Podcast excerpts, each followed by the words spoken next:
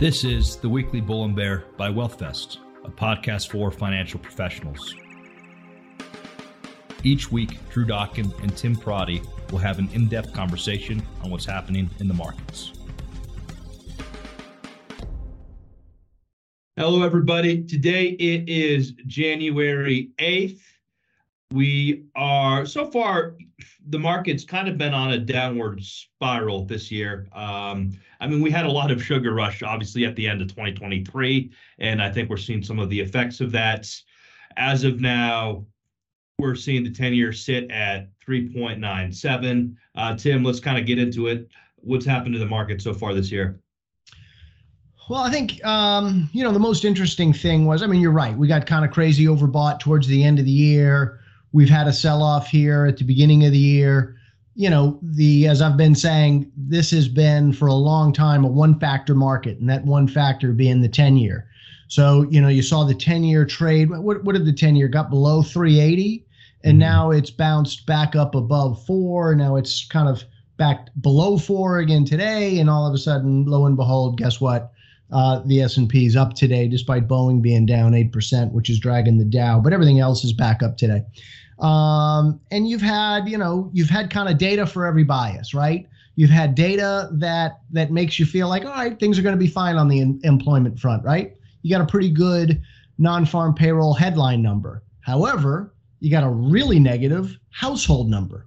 So the establishment survey was a lot of jobs, only 100 and so uh, in the private sector, but you had a household uh, survey which showed shedding jobs we are shedding full time jobs. There's no two ways about it.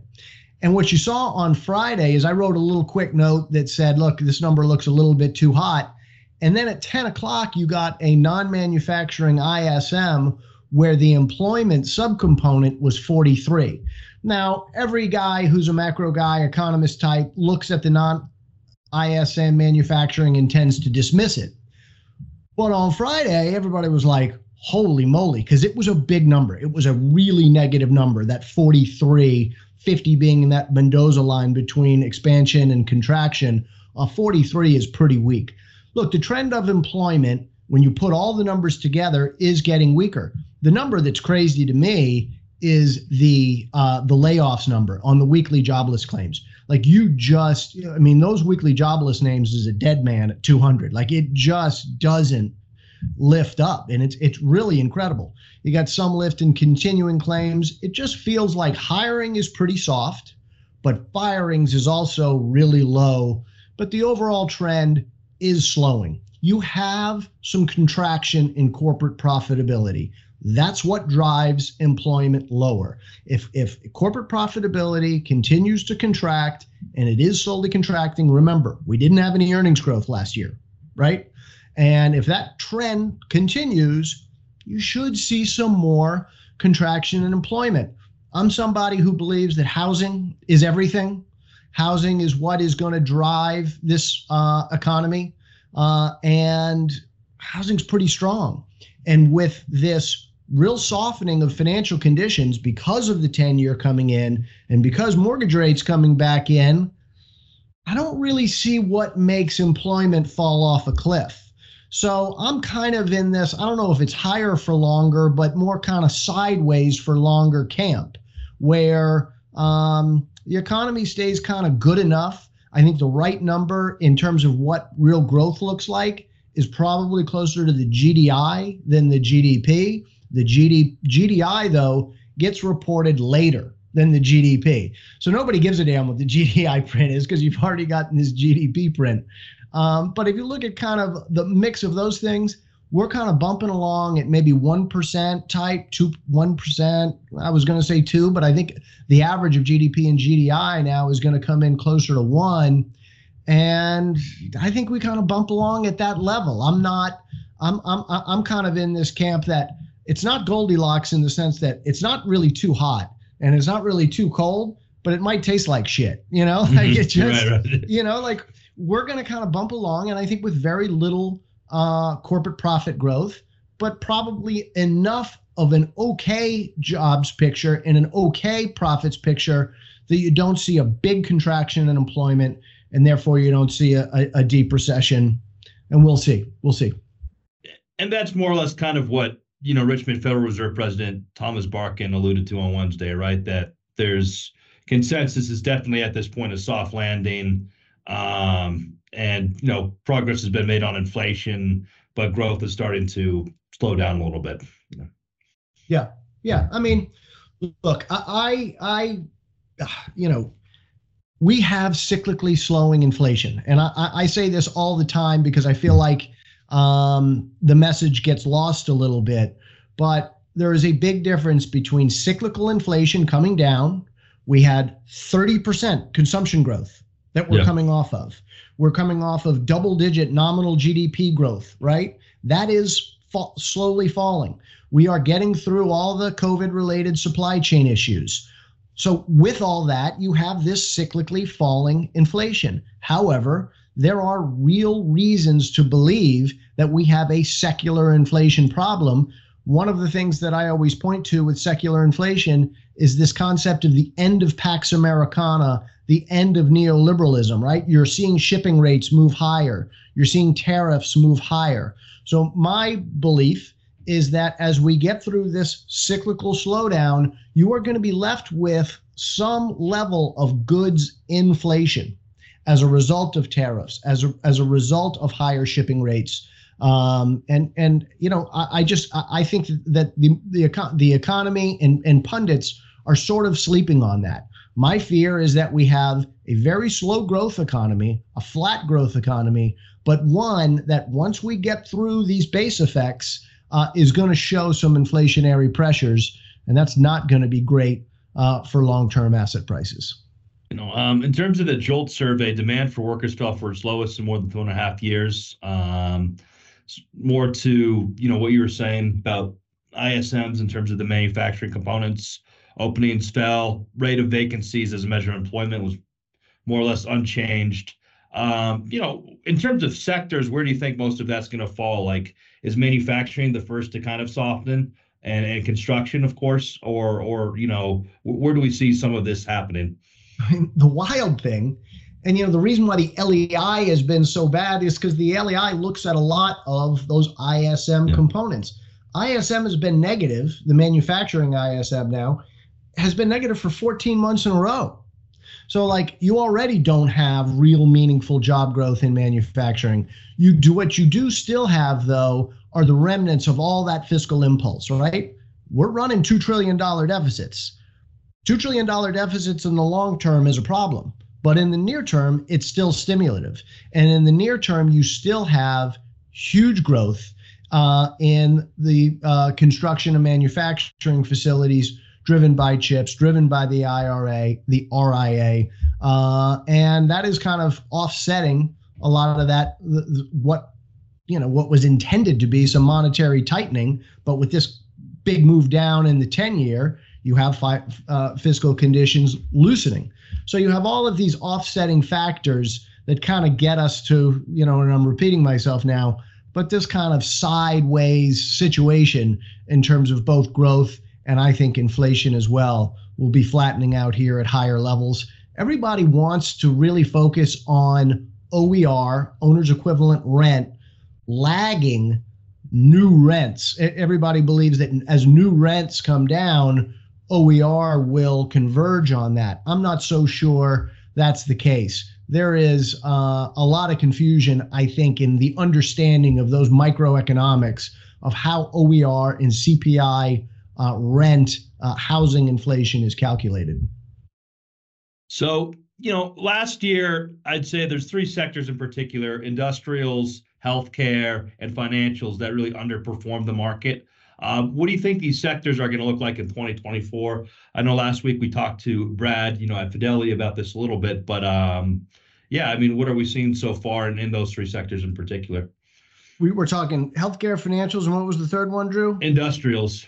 Industrials. So um, start with healthcare. Look, it, to the degree that uh, we have a softer looking economy and there is more of a defensive rotation, you got to think healthcare does pretty well uh, the biotechs have been on their ass now for a couple of years, right? You've had you've had no real um, uh, you had a little bit of a pop at the end of last year with that whole short squeeze that happened in markets. And I think it's the IBB, the, the biotech index really popped. And remember, you know, as the Lillys of the world have tremendous amount of cash flow, the way that they grow is buying small healthcare companies, buying right. biotechs. So I, I don't see why you wouldn't see um, uh, more M&A in healthcare as biotechs have gotten cheaper and the big drug companies have more cash. I mean, I think that that's a pretty straightforward idea.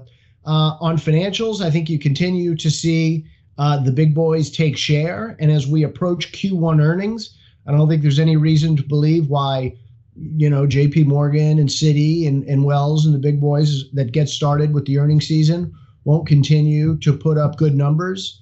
Uh, and and and the and the regionals will suffer a little bit more. The regionals will still have to digest more difficult credit conditions uh, and some deposit flight, uh, and still dealing with an inverted yield curve. Uh, and then on, on the industrial side, look, I'm not bullish on industrials. If, if you believe that the global economy is slowing, as I do, order books are going down. Uh, I think that's the forward way to look at um, at at earnings growth, at potential earnings growth in the industrial sector. So I'm not terribly uh, positive on industrials overall. I, I think industrials profitability continues to soften uh, and that's just how you look at it. When order books start to weaken uh, and backlogs weaken, uh, eventually that profitability uh, lags that uh, for industrial. So you have the early signs of what should be softer industrial earnings, in my opinion. You'd think that healthcare, in light of the boon of weight loss drugs, would you know would have a sizable year. Um, so a lot of those developments came in the latter half of 2023, I feel like. But yeah, all that cash that is sitting on the balance sheets of the you know the guys who produce these drugs, all these GLP-1 inhibitors, the the Wegovy's and the Ozempics of the world, that cash is going to go to M&A. I mean, that's what mm-hmm. drug companies do. They don't they, they, you know they they have small dividends, they have dividends, but not huge dividends. They do buybacks, but they don't do huge buybacks. The way that they grow is making acquisitions of, of small emerging biotechs. And that's why I would think that you should have a little bit of a better bid as that cash goes to M&A. What do you think your thoughts about companies losing pricing power this year? Um, you know, FedEx last week said customers have shied away from speedier and pricier shipping outlets. You've seen some airlines like Southwest discount. Um, yeah, I mean, what what are, what are your thoughts on that?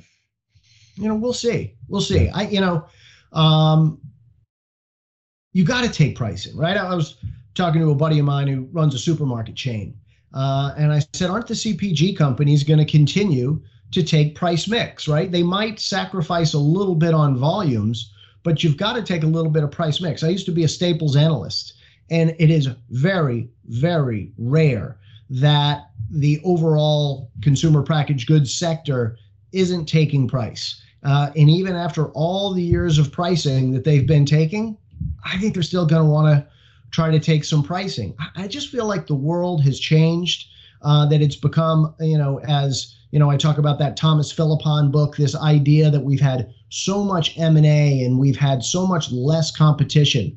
Look at Coke and Pepsi, right? Mm-hmm. The history of Coke and Pepsi is battles over volume. Not so much anymore. Now they both take a hell of a lot of pricing.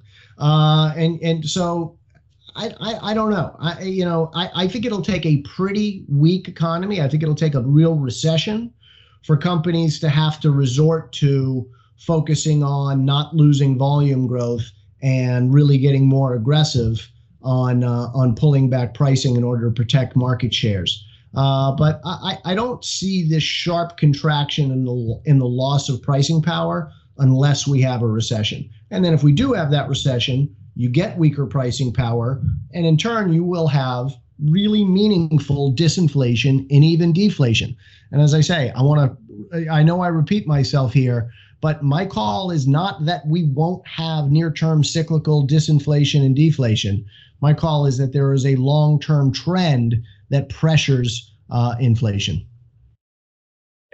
You know, in terms of oil in particular, yeah, I mean, we saw that jump 3% on Wednesday. There was a disruption at a Libyan oil field. Recently, we've seen the Israelis talk about how they're going to unwind operations in Gaza, but at the same time, uh, Lebanon is really popping off, right? So, um, in a way in which Netanyahu has more or less threatened Hezbollah, and and and we might see continued operations in southern Lebanon, um, which you know is so it's more of a precarious situation now. We've seemed to expand to two fronts as opposed to one. Um, yeah. You know, what are your thoughts? Like, we'll see. I mean, I remember when Syria had their civil war, all those price spikes were temporary, but we just looking at the situation, it's going to be tough to gauge. Yeah. When you look at overproduction, when you look at what the bullish oil analysts got wrong in 2023, to some degree it was Permian, a little bit of Permian overproduction. To some degree, it was a little bit of higher than expected production out of even the Bakken and out of the uh, out of the Gulf of Mexico. Mm-hmm. But the big overproduction is Iran, right? Hezbollah, Hamas, these are uh, the Houthi rebels. These are all Iranian proxies. Uh, so the surprise to me and a lot of people was that there wasn't greater enforcement of uh, these price caps uh, for the Iranians, the Venezuelans, the Russians. Uh, if there is a two front war in the north, uh, and Hezbollah really gets hot between Lebanon and Beirut and, and, and Israel, you got to think that NATO, the United States, gets more aggressive around Iran. And you even have to think that Israel strikes Iran directly.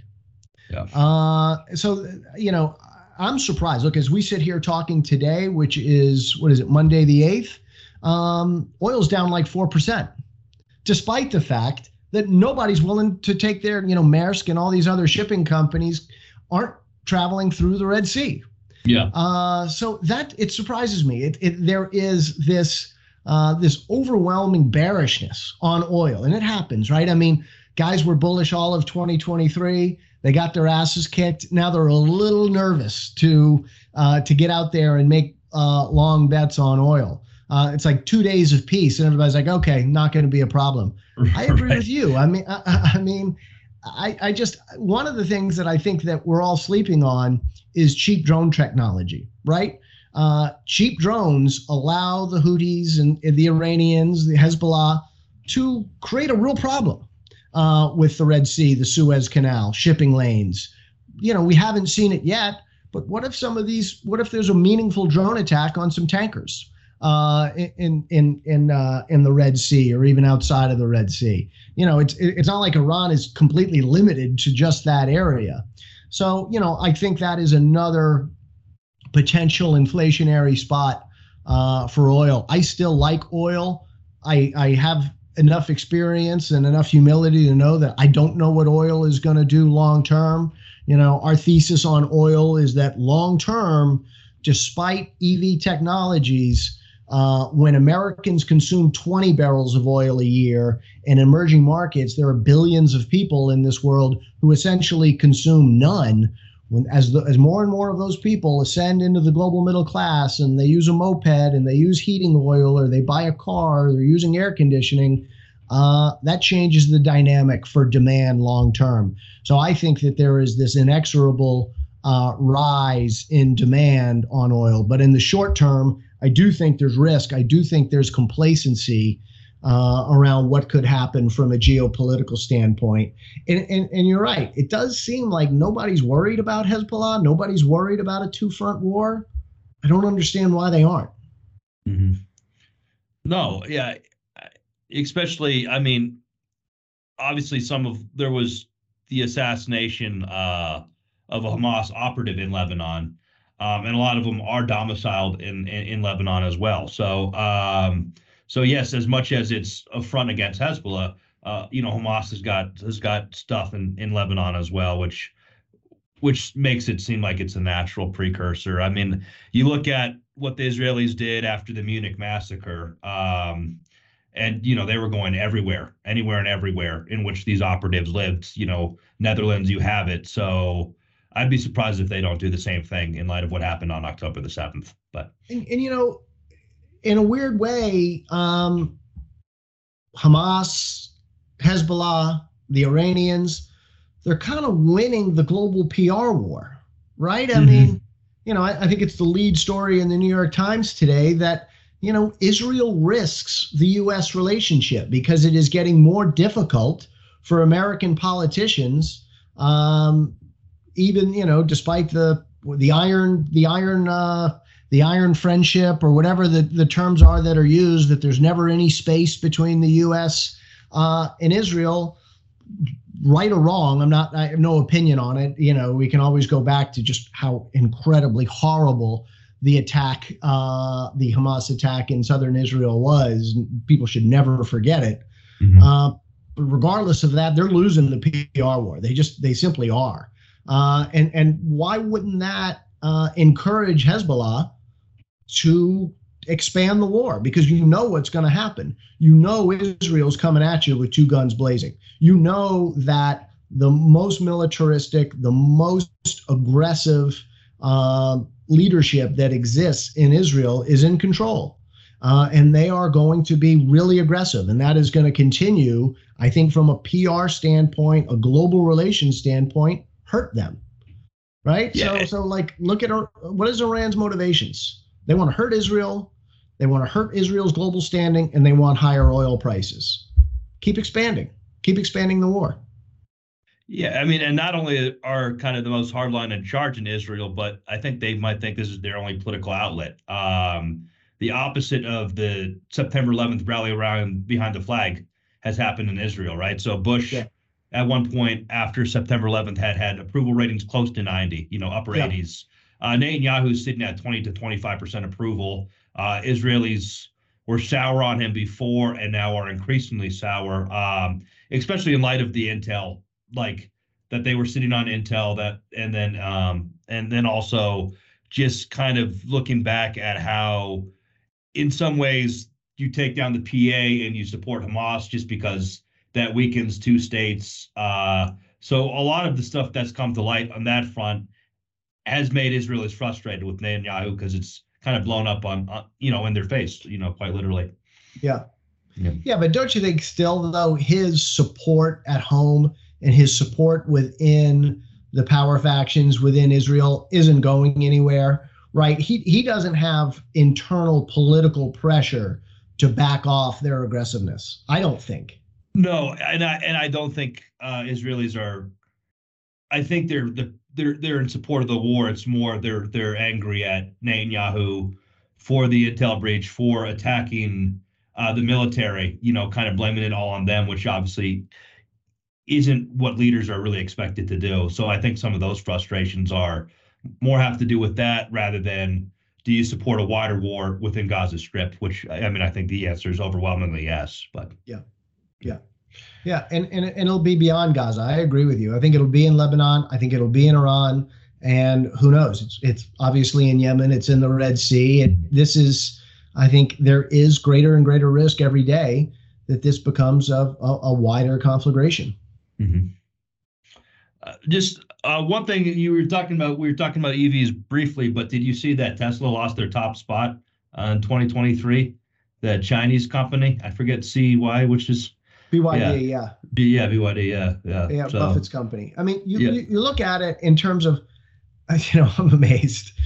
You, you, there's there's a, there's a Wall Street Journal story. It's not the New York Times. This is the Wall Street Journal with a front page story in the Weekend Journal that Musk has a very serious drug problem. Uh, I've seen this. Uh, yes, the non-disclosures and, and, the islands and the ketamine. Yeah, yeah, yeah. It, it, you look and you look at Tesla today stocks up. Yeah. Like you know, just the the I, I, think it's I think it's the result of passive flows and that benefit mega market caps like Tesla. But I there is a culty following uh, of Tesla that just ignores the bad news. Uh, and look, Tesla is wildly reliant on China. And you know who needs who needs who more? Does Xi need does Xi need Musk more? Or does Musk need Xi more? And it's very clear to me, and should be clear to everybody, that Musk needs Xi a hell of a lot more. Uh, and you'll continue to see full self-driving uh, recalls in in in China, and I just think that there is real real risk uh, to Tesla's market share, just like there's real risk to the iPhone in China, where you know CCP members cannot can no longer uh, use an iPhone.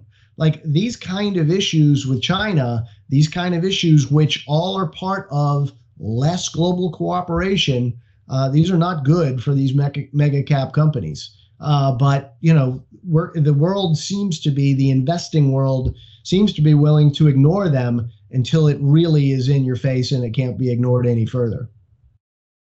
Yeah. Um, you know, do you think we missed anything this week, Tim? You know, I, I think the key thing is uh, just keeping an eye on uh, the overall employment trends because it really is a it really is uh, interesting to me um, that you know you do have this disinflationary trend you do have a slowing growth trend. Uh, and the question will be as we move into through the first quarter and through the second quarter of 2024, does this trend where growth is holding up better than inflation, does that does that flip? Do we end up in a trend where inflation starts to look a little bit more resilient, quote unquote, and growth starts to look a little bit more slippery? Uh, and if that's the case, I think you have a very different uh, outlook uh, for equities. Uh, I continue, uh, and, and and then I think that when we look, it's going to be interesting to see what guidance looks like uh, as we get into earnings season. You know, as always, despite the fact that there was no real earnings growth in 2023, 75% of companies beat earnings. 75% of companies are around there will beat earnings again for Q4 but what does the guidance look like for 2024? And, and I think some of the weakness that you are seeing in corporate profitability statistics, uh, what you see out of the NFIB, the, the small businesses who continue to say, look, we still got margin pressure because of employment and we have less pricing power, that suggests to me lower margins. So my thinking is that as we go through Q4 earnings, you're going to continue to see 2024 estimates get ratcheted down. And then all of a sudden, the market has to look at that and say, okay, we thought we were paying 18 times forward for 2024 earnings. Maybe we're paying 20 times forward. And in a slower growth world with continued margin pressure, maybe that's not that great. And then the other side of it is I, I want to look and see if you have a real acceleration in housing demand as a result of, of the pullback in the 10 year. Uh, so I, I, am very much kind of a, a, little bit lukewarm here. In other words, I, I don't feel really strongly that we that we that we fall apart. I really do feel like we there's enough factors here that kind of keep us going sideways, but at a very low level in terms of growth, and then that there are risks that you that there's a sense that inflation data starts to bottom out, and then there's risk that it moves higher. I stick with my argument that we'll have three or less cuts in 2024. Sounds good, Tim. Well, thanks for your time today. Uh, it's good to be back in 2024, first episode of season nine. And for all our listeners and subscribers, thanks as well. And we're out. The information covered and posted represents the views and opinions of the host and does not necessarily represent the views or opinions of WealthVest. The mere appearance of content on the site does not constitute an endorsement by WealthVest. The content has been made available for informational and educational purposes only.